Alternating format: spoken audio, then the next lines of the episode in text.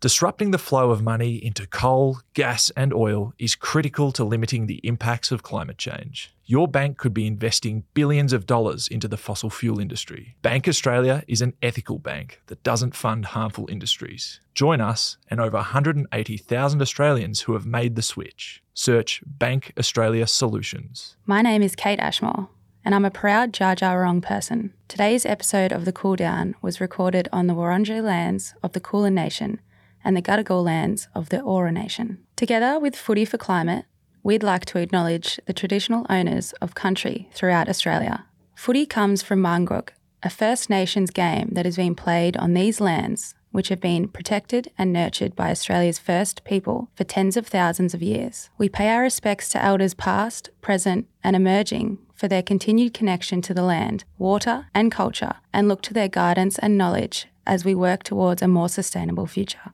We acknowledge the sovereignty was never ceded. This was, and always will be, Aboriginal land. Welcome back to another episode of The Cool Down by Footy for Climate.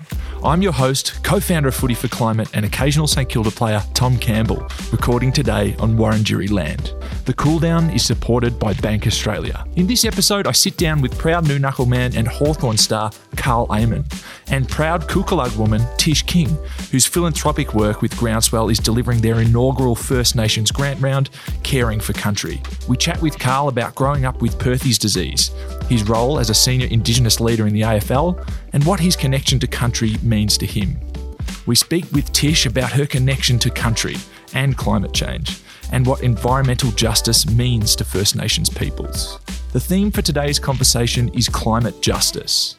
For me, climate justice was something I knew very little about when I started this work with Footy for Climate. What I now know is that climate justice is the idea that the impacts of climate change are felt disproportionately by the people who contribute least to the problem. Climate change will lead to dramatic changes in the natural environment, which will in turn affect the way we live, with consequences on our health, energy sources, and food production. And there is increasing recognition that these impacts are being felt disproportionately by marginalised communities who already live under precarious conditions. In my chat with Tish and Karl, we get an Aboriginal and Torres Strait Islander perspective on climate justice. But climate justice is a global issue and it affects people from diverse backgrounds in different ways. After my chat with Tish and Karl, we'll play a clip from episode 6 of Grace Vegesana, Australian Youth Climate Coalition Racial and Climate Justice Director, where she talks about climate justice and the impacts that climate change has had on her and her family. I hope you enjoy the chat. The Cool Down is brought to you by Bank Australia. Karl Amon, welcome to the Cool Down. Thanks for having me. Mate, um, we start every conversation acknowledging that we know so much from our players uh, from the footy record. Uh, you know, we know that you picked 68 in the 2013 draft. You've played 125 games. It's your 10th season.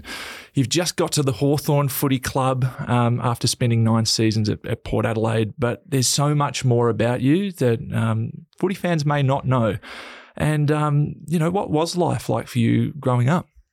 Um, yeah, I think I, I, had my challenges as a, as a young kid. Um, I think what you're touching on is Perthes disease, and I was diagnosed at five years old um, with Perthes disease. And I guess for anyone who doesn't know that, it's not really um, heard of these days. But I, yeah, it's the head of your femur bone in your hip, and it sort of um, doesn't get enough blood supply really. So the bone starts to soften, and essentially the bone starts to die. Um, so yeah, from five years five years of age, I, I, had that, and over the next two years of my life, it was pretty challenging. I had five operations on my hip. I was in and out of a wheelchair, and um, yeah, wasn't at school that much, and yeah, wasn't able to really play sport at that young age. But imagine you're a really active kid.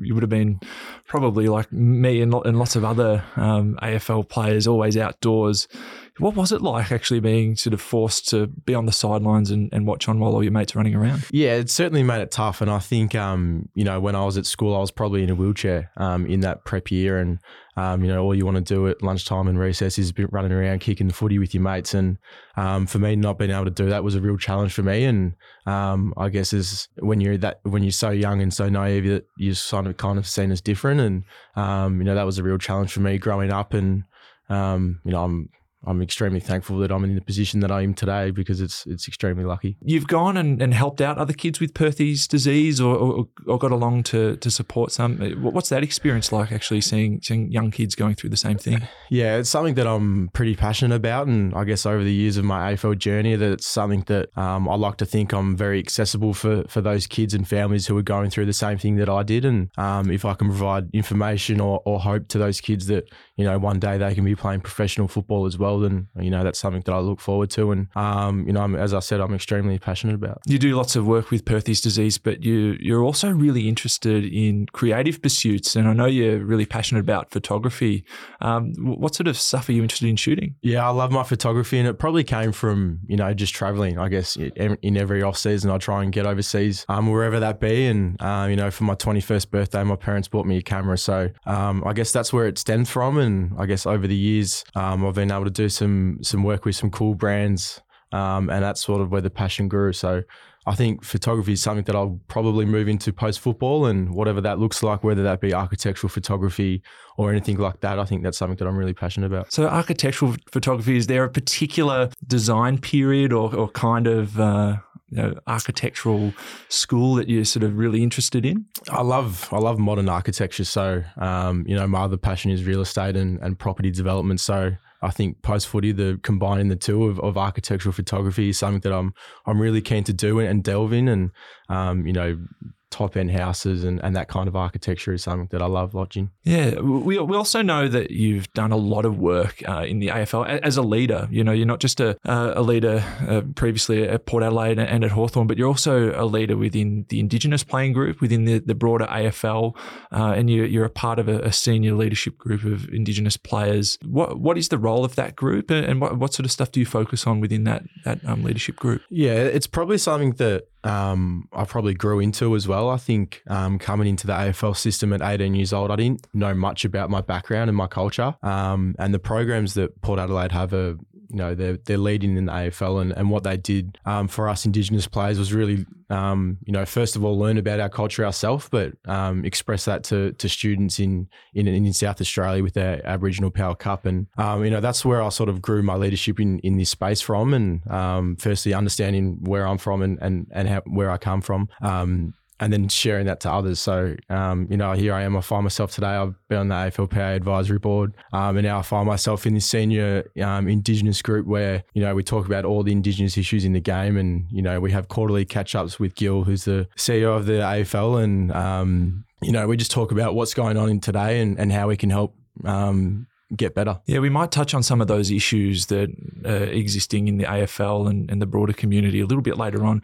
But um, I also know there's been an Indigenous camp and, and a multicultural camp. Um, know, what is the power of connecting players across uh, both the AFL men's and women's competitions? Yeah, the power is huge with that. And um, we've had some previously in the past, and obviously COVID was a big speed bump in that. But um, we had one this year, which was the first time, as you said, that the multicultural came along as well, and also the AFLW came along as well. So to bring all three groups together was extremely powerful, and um, you know that's something that you know we share a bond playing against each other. But for the ability for us to all come together um, in the one place, one, it's very difficult to actually get done, um, but it's really powerful when we do. So um, you know, that was really special for us to all come together, share stories, um, learn about how we as an industry can get better, and um, you know, just spend time together is the main the main um, issue. Today's episode of the Cool Down is about climate justice uh, and you know, for, for me, this is a, a, topic that I really wanted to to have on the cool down in the first season. Um, really stemming back to a conversation I had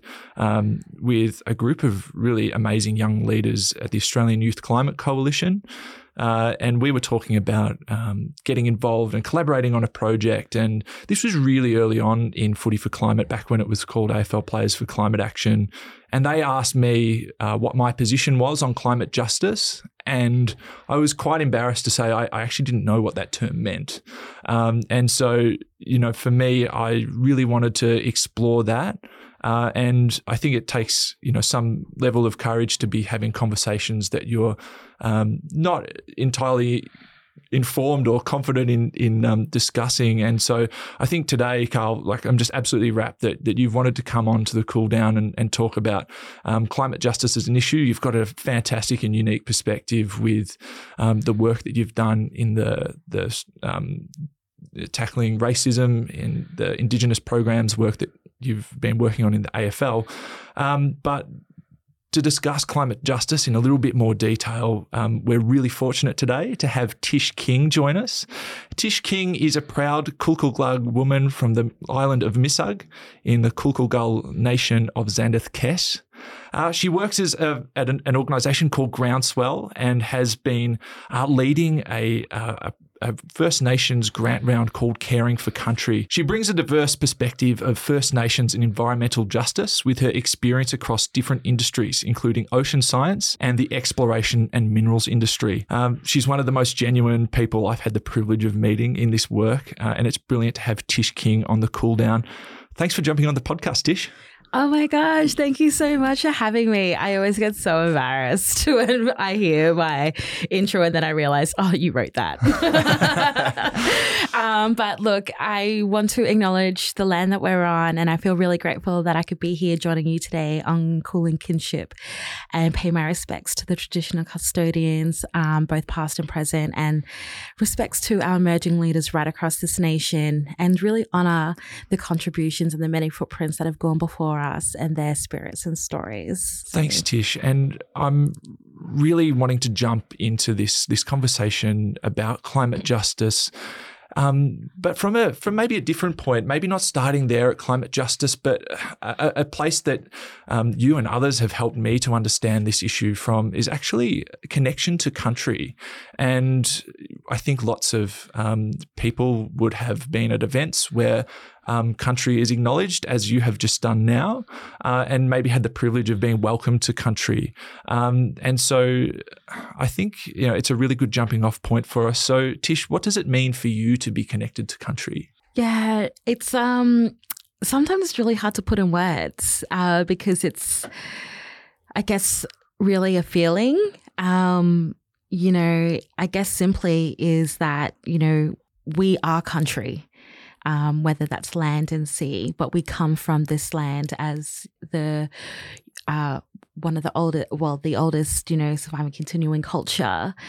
Uh, it's um, you know, we're so deeply connected with the land, the skies, like our totems, our songlines, and our stories are through this land and carved through the way that we are here.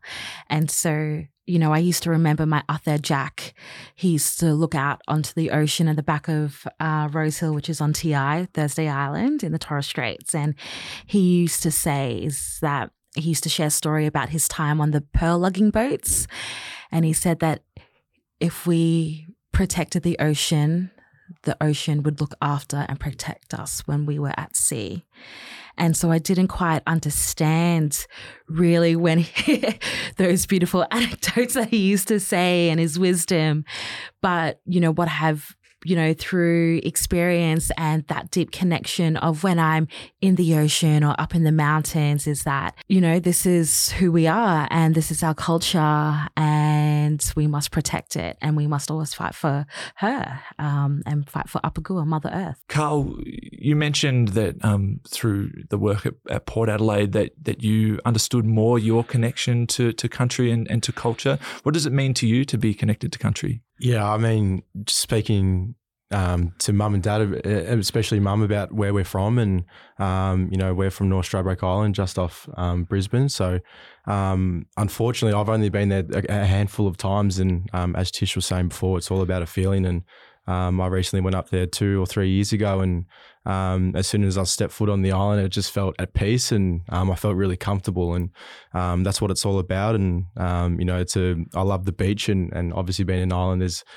it's surrounded by beautiful beaches, and obviously Brown Lake in the middle. It's a it's a special place to be, and especially to connect to. It's it's an amazing feeling. Tish, you, you sort of touched on it, but why is it so important to protect country? And again, to put it simply, because if we protect country, we protect people. You know, we've seen for too long that because of Western ways and of managing our land and sea, it's been really extractive and degrading our systems and really changed the the way of our land and oceans. And so, you know, we've seen this and we're seeing our country hurting. And this is from, you know, we're seeing more fires happening faster and lasting longer that move to, you know, flooding, to droughts, to sea levels rising in the islands. And so, you know, for a First Nations person, you know, we feel this. We feel our country hurting. And when country is hurting, we're all hurting. And we're sort of seeing that as our communities get impacted too. What are some of the best ways that we can protect country? I think it's really like, you know, the start of this, like, you know, as we sort of unpacking this conversation, is that it's just understanding what that really means, which is, you know, stoked to be having this yarn right now. And I guess it's just unpacking sort of how did we get here and the roots to that. And I guess that's, you know, the topic of this climate justice and what that really is. And I think, you know, stepping into understanding is like protecting country is climate justice because climate justice in order for climate justice, you must have First Nations justice. And so, by understanding what those are and how we got here, you know, are we really able to, st- uh, you know, step forward and take on these solutions together? Together, Karl. Within the AFL, obviously, there's the, the senior leadership group within uh, the Indigenous players. Um, is this a conversation protecting country and connecting to country that's happening within the playing group? Yeah, I think so. And I think, um, you know, we as a senior group, we want to try and put our best foot forward. And um, certainly some of the issues that are that are being brought up as some of these. And, um, you know, it's about how we can give back to our communities as best as possible. And, um, you know, because we know getting back to communities is such a um, a positive thing for those in the community. And um, if we can bring football as part of that and try and protect them as much as possible, then that's something that we're willing to do. Um, Tish, you, you really started to touch on the link between protecting country and, and climate justice. And um, how how is it how is it different? How is it the same? Um, it's a it's it's clearly a strong link, but you know it's different terminology, but is it also a different feeling? Sorry, I- I just can ask it in a figuring out how way. to best say no because, and I guess this is just like, well, protecting country is what we call it. And I say we collectively as First Nations people, whilst climate is a colonial word.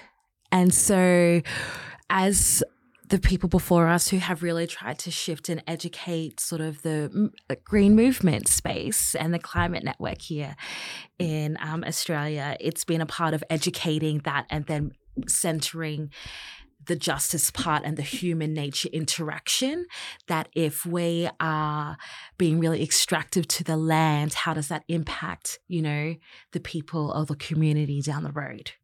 And if we're not thinking about that because we're just looking at profits then we're looking at profits over people when really it should be people over profits because we're the ones most at stake.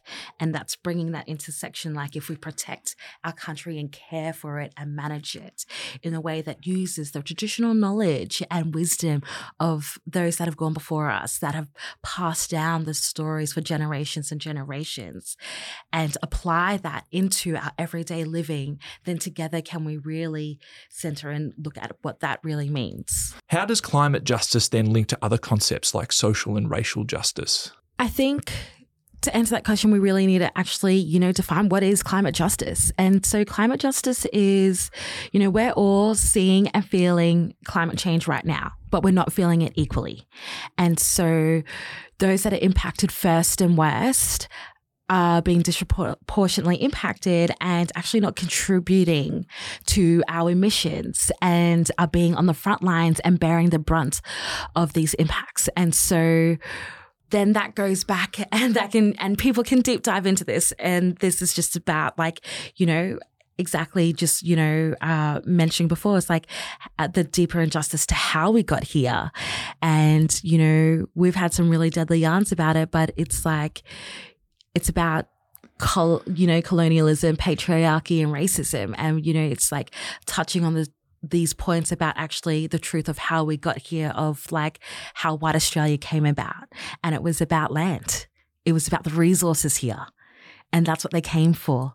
And so it comes back to, you know, them having a different value for our land and our oceans. Whilst what we saw was our medicine, our hospital, you know, our, our totems, our history, our songlines, and our stories. And so with that, there was always always inequality. And we bear we continue to bear that brunt after, you know, over 200 years just for the listeners, you and I have had lots of conversations, and you've been really generous with me and taking me on this journey of understanding what climate justice is. And I, I thank you forever for for being there for me for that um, that journey. Um, but really, what my understanding through having this conversation more and more is that really the answers to climate justice are really about uh, dealing with and and working on social and racial justice. Carl, from your position as a, a senior leader in the Indigenous playing group in the AFL, what work is being done within the AFL and, and the playing group to address racism and racial injustice in, in footy and the broader community? Yeah, well, unfortunately, it's still going on today. Um, obviously, we had a case last week with Jamarra, and um, I think as a, a, senior cohort, we're we're really rallying together for for this cause, and um, you know, we're going to call it out. To be honest, um, you know, if we see it, then you can see the whole AFL community will get together and we'll call this out because it's something that um, it shouldn't be happening today, and certainly at a, a, a, footy game on the weekend, you know, it's not the place for this. Yeah, and you know, when we're putting on the game and we're playing, um, just there's no place for it in our game. You know, don't don't come to the footy and, and think that that's um, how we we are in this in this community and in this space. It's um, yeah, it's just it's just shocking to just see every year this continue to come up. So I, you know, how does it how does it feel as as an Indigenous player? Because I know from my perspective as as really just a some white guy, um, you know, I'm shocked that that this keeps happening. But how does it actually feel when it just continually comes up? Yeah, it really zaps the life out of you. And I think you know what we spoke about before is when we come together on these um, Indigenous summits and these camps, and we come together and we we form these relationships with each other, and um, you know, to see something like that happen on the weekend, it, you know, as I said, it really takes the the life out of you. And um, you know, it's sad to see that it's still happening in this modern day of age. Um, and you know, football's not a place to have. It's not it's there's no place for racism wherever it, it may be. So um, to still see it happening today, and especially with you know blokes who you form relationships with, it's um, yeah, it's it's heartbreaking. Throughout this podcast, we've heard countless times that we need to protect what we have now before it's lost. Disrupting the flow of money into coal, gas, and oil is critical to limiting the impacts of climate change. Your bank could be investing billions of dollars into the fossil fuel industry, but we as individuals have a choice. And together we can create big change with just one action by putting our money where it matters. Bank Australia is an ethical bank that doesn't fund harmful industries. Join us and over 180,000 Australians who've made the switch. Search Bank Australia Solutions. Tish, you know, from from where I started this journey, uh, I was saying to you that I felt like climate change really started in the industrial revolution, and you know that's the point where carbon emissions accelerated, and now we're in this position today where we're facing climate catastrophe. But you said it goes much further back, and you mentioned before colonialism, patriarchy, and racism as being really central to the issue of climate injustice. Um, would you like to elaborate a little bit more on that? Yeah, thank you. And I think, like, you know, um, I guess just what you said about how you know, people assume that it started at the Industrial Revolution, but it stems beyond that because of, I guess, the way that our exploration happened with Anglo Saxons and sort of went around the world and planted seeds. Um, but when they came to Australia, we're so resource rich here and really saw the different value of our land and saw it as free pickings that because because with colonialism came a lot of extractivism, and then with patriarchies that we've always seen, you know, pale male stales, you know, white men at top, always in that position, and where women bear the brunt of caring and looking after and having these responsibilities. But I think in this space as well, in the intersectionalities, is racism. Racism, you know, was a really big thing. Like back as we were colonized, you know, we weren't the same uh, we didn't come from the same community, have the same values and same culture and same practices. And so for that, it was, I guess, foreign to them. And so, but you know, here we are after you know centuries, we still continue to face those barriers. And I think, you know, having this you know deadly yarn with you all is it's you know really apparent in the game. And I know that like AFL is like Australia's favorite pastime. But importantly, you know, I played, I was a part of Auskick, like Auskick as a kid. And, you know, the programs that have gone in to, you know, bring people together. And I think, Karl, what you said about, you know, you, you, having these camps or having these um, gatherings together, you're able to connect and learn a bit more about who, like, about who you are, your connection to country, where you came from, because of our deep history you know, we've had a lot of gaps and trauma. Um, but you know, sport has been something that people, our communities have really come together and stand together as one. And especially just from, you know, seeing, you know, uh, AFL really impact, you know, the hearts and homes of, you know, First Nations communities right across this um, nation. And so I think when we really sort of, I guess, going back up top about that colonialism, patriarchy, and racism is that there's a deeper injustice to how we got here, and we're still seeing those on like those systemic barriers and challenges, and they're really present today, and not just in the game, but in our, our political landscape and in the climate movement. You know, Tish, for me, um, you know, this conversation really around uh, climate justice and you know protecting country at times can get a little bit uncomfortable and you know th- this concept of you know decolonizing environmentalism and being able to lean into this conversation as a white person um, you know why why is it so important that that we are good allies and that we have good allies for for people who are sort of calling for more climate justice? And I think just zooming out for a quick second is that, you know, fun fact is that Indigenous people globally make up less than 5% of the world population, yet we look after, you know, over 80% of its biodiversity. And so when we talk about this and those intersectionalities of caring for country, protecting it, and then the deeper injustice to this, it's actually understanding not only how we got here, but then how do we bring everyone along? And so I think answering, you know, how can allies step in in this conversation as we've sort of highlighted here from my brother Karl about, you know, we're still seeing ongoing racism within the game. This is where we need to have, you know, um, you know, our allies like you um, and you know footies for climate um, players come in and call this out because that's your teammate and we know like teams are your family. You know, you got to trust them. You got to have their back because you want to hope that they have your back. And so with this is that when you see that, you need to support your brothers and sisters that are out there bearing the brunt of this because as we've heard here with brother Karl, he's had a bit of a journey. And we see that across a lot of people across a lot of communities. And it is not an easy way to get here. And even for everyone, but for, you know, black blackfellas, the ongoing, you know, systemic challenges and barriers that we face. And so when we have these gaps from health and, you know, when we s- hear these stories, it's, and then s- see the success and these like, you know, wins, um, this is where we need you to step up, step in and call this shit out because it's year 2023 and, you know, you're not a racist, right? You're not born with this behavior. You're taught it. So we need to decolonize. We need to unlearn this behavior and come together to protect our family and our community, but importantly, the game. Tish, you and others have had conversations with me about how extractive industries like fossil fuel industry, uh, they wouldn't fly if their projects, their mines, were impacting sites like, say, the Sydney Opera House.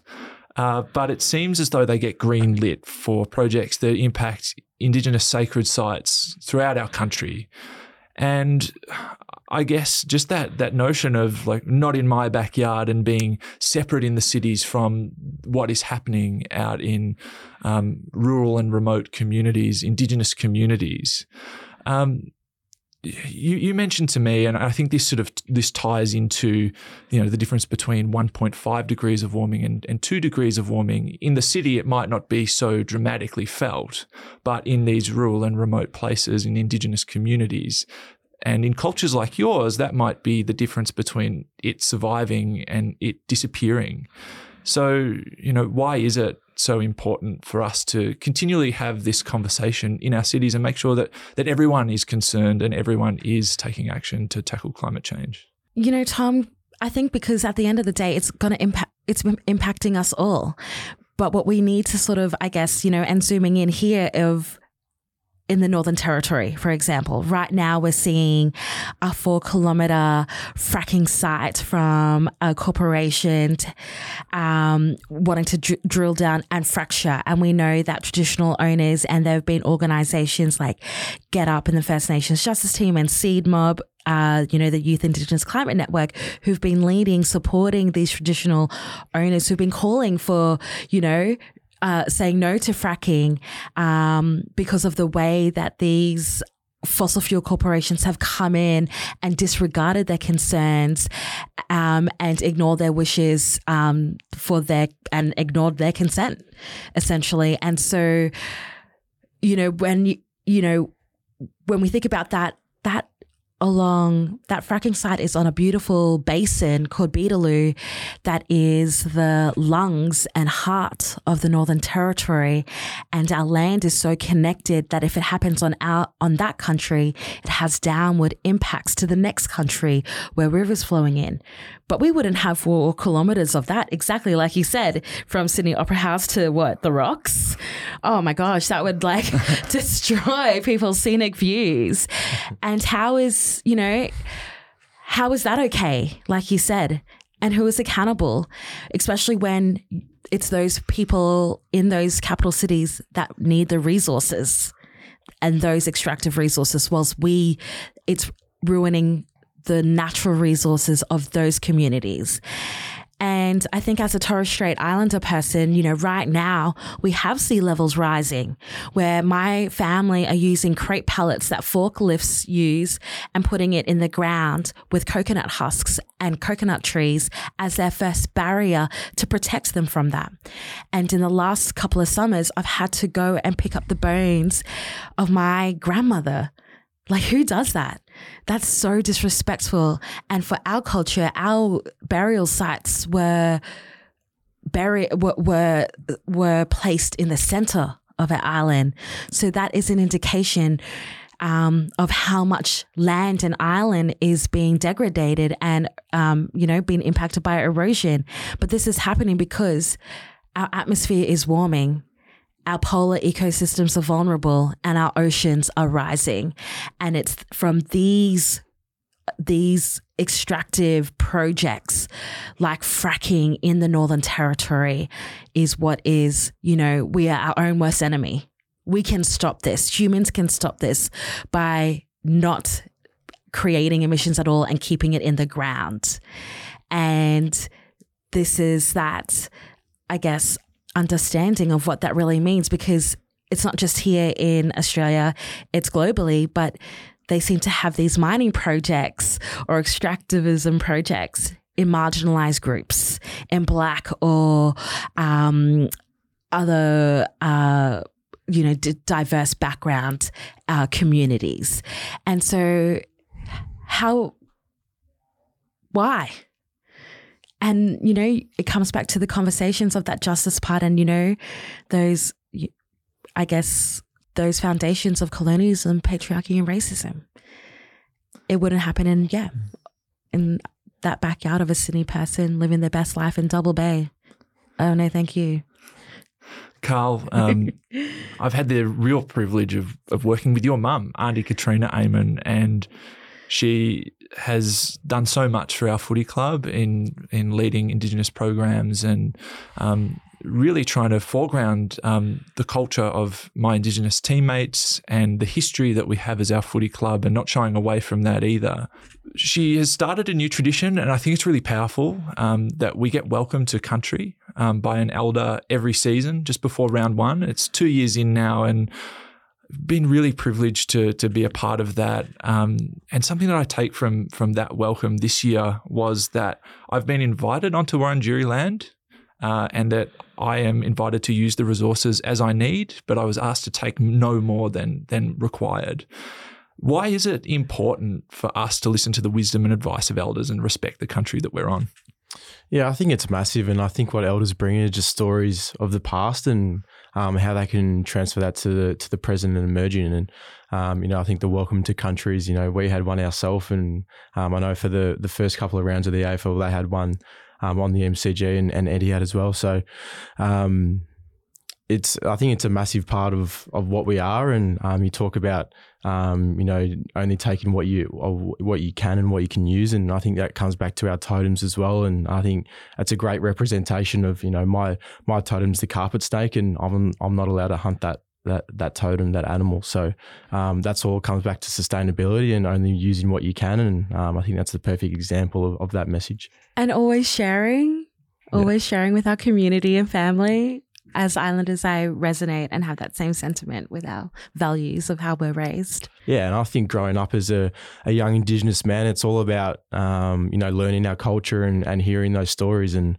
um, you know that's the best way we can learn and um, share that knowledge on to everyone else. I was chatting to Katrina actually before this chat, and um, you know we, we, were talking about some of those sustainability um, ideas that are actually really present in indigenous cultures. And she was talking about about fishing, and um, th- she mentioned that she was actually was talking to you about um, you know which fish you throw back, and are there, are there sort of any other sort of stories um, that you know sort of resonate around that sustainability message that are sort of embedded in your culture? Yeah, I think so, and I think obviously hunting is a massive part of our culture, and um, I mean, what you spoke about before is only taking what you can. It's a perfect example. Like, um, you know, our people aren't going to take bags full of fish home to feed everyone. It's going. We're only going to take of what we need and um, you know what we can hunt with. So, I think it's a massive part of our culture, hunting and, and gathering, and um, you know, it's it's so great to you know my mum loves fishing. You know, she loves mud crabs up at North Stradbroke Island. So, um, yeah, I, I, just love um, connecting her with her with in that um, space of our culture. So, before we jumped on air, we were talking about what some of the tangible solutions are for people who are listening to the show today. One of the really um, clear ones to me was um, follow First Nations groups on social media. Um, Tish, what are some of the, the best groups that people can follow if they're really interested in supporting First Nations organisations? Yeah, for those folks out there tuning in, uh, it'd be deadly if you can go check out whether you're on the gram facebook or uh, on the world wide web. Check out seed mob. They're australia's first and only youth-led indigenous climate network.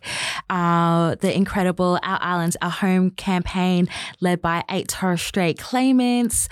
Uh, we've got um, the Martuwarra Fitzroy over in the Kimberleys that are fighting against um, protecting the, their Martuwarra, the Fitzroy River, um, campaigning against fracking and the Talk Black First Nations Justice Team at uh, GetUp Australia, who are leading in systemic um, and policy change within communities and backing uh, traditional um, custodians and frontline communities.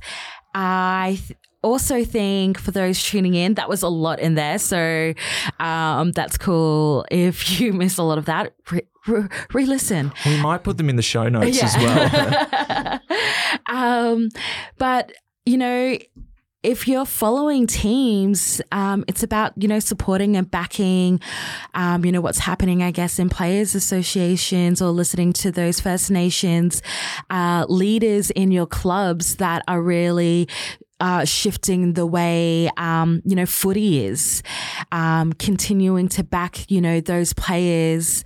Um, is a really great way, especially in, um, you know, for what uh, we're having these yarns here at the cool down. And importantly, backing um, Footy for Climate. You know, this work is, um, you know, by incredible contributions by partners, but not always the way. And so, you know, if you can support by backing our, you know, Footy for Climate, downloading and sharing the cool down with all your friends, that'd be so deadly. And Karl, uh, another thing we'd spoken about before we jumped on the show was knowing what country you're on. What are some of the best ways that people can find out what country they're, they're on? Yeah, I think for me, knowledge is power, and um, just asking the question. And you know, we spoke about earlier that um, you know the welcome to countries are so important, and they're a massive part of our culture. And um, you know, the fact that we're seeing these you know more commonly used these days is it's such a, a good thing to see. And um, you know going back on, on what Tish just spoke about you know something that I've seen personally in the AFL is clothing the gap and um, the work that they've done with the AFL during you know Sir Doug Nicholls round and um, you know what they put on their socials during um, you know, major national days. Obviously, Australia Day is a big talking point um, today, and their knowledge and their information that they share, you know, during those days is, is really empowering. So I think knowledge is power, and and the and the you know the the more you can learn about our culture, you know, the better it's going to be. I've definitely learned heaps uh, from both of you and Tish. Um, how would you say that we can tackle climate injustice? Simply put, the way that we are occupying our planet and our communities and our cities is just not working anymore. And we need to come together and reconnect the human nature interaction and understand that. And that is by coming together in this power of collaboration. Uh, of both First Nations people and allies, and we can do this together. Tish, Karl, thank you so much for sharing with me today. It's been a real privilege to have you both on the show. I've learnt so much, and, and I know that our listeners today would have taken heaps out of our chat. So thanks a lot. Esther, Tom, thanks for having us. Thank you. It was great to talk to Tish and Karl about climate justice from a First Nations perspective. But climate justice is a global issue, impacting a diverse range of communities all around the world. So it's important to hear from a range of voices. Back in episode 6, we spoke to Grace Vegesan about her light bulb moment at a youth training camp that led to a career advocating for climate justice at the AYCC, and the realisation that her family may have been climate refugees if not for immigrating to Australia. Have a listen. You mentioned that, you know, you started thinking a lot about this stuff when you were sort of in your teens and your teachers had a big influence on this as well. You started at the AYCC at the age of 17 as a volunteer. What drew you to this particular organisation? Yeah, I think um, I owe a lot of my growing up in the climate movement story to the Australian Youth Climate Coalition. I think I'm very grateful to have joined a training camp the week I finished HSC. Um, and just to be surrounded in this room full of young people who saw the same experiences that I was seeing and put names to it. Um, mm. Whether they were like, yeah, like you're not you're not gaslighting yourself. You're actually seeing these patterns in the world that actually intentionally exist and have been designed. And I clearly remember like a few key quotes from that training camp. One was, that the world and the system isn't actually broken, it's built like this. Mm. And I remember sitting there and being like, from Western Sydney, I think I was one of the only young people of colour in the room, and being like, yeah, like the system is actually built like this. And I wasn't imagining any of this, and I wasn't encouraged to like pretend like this didn't exist. Mm. Um, and so, yeah, I had a really great moment where they were talking about climate refugees and what that meant like uh, in our current context in the world and they were talking about it in some abstract terms but i remember sitting there and having i would say like my light bulb moment of realizing that my family would have been climate refugees um, mm. back in botswana if we hadn't left when we ha- would have uh, whether that was from desertification and people being forced off their land um, because the animals were migrating to cooler areas. They weren't able to survive. Therefore, the people aren't able to survive off that land and the regeneration cycle that exists within that um, all of the water pollution, all of the extraction pollution, all of the dust in the air that makes it so hard to breathe. Um, so I think there was a real light bulb moment, but it was really just like being a room full of people for the first time in my life that mm. actually saw these issues as they existed and didn't pretend like they didn't exist or didn't try to hide behind empty promises of we can fix this stuff, but was actually like, we're going to tackle this and this has names and we're going to be a part of a community that actually strives to create change in the space. I'm your host, Tom Campbell, and thanks for listening to The Cool Down, a Footy for Climate podcast. The Cool Down is produced by Sam Dalton, and audio is edited by Darcy Parkinson from Producey.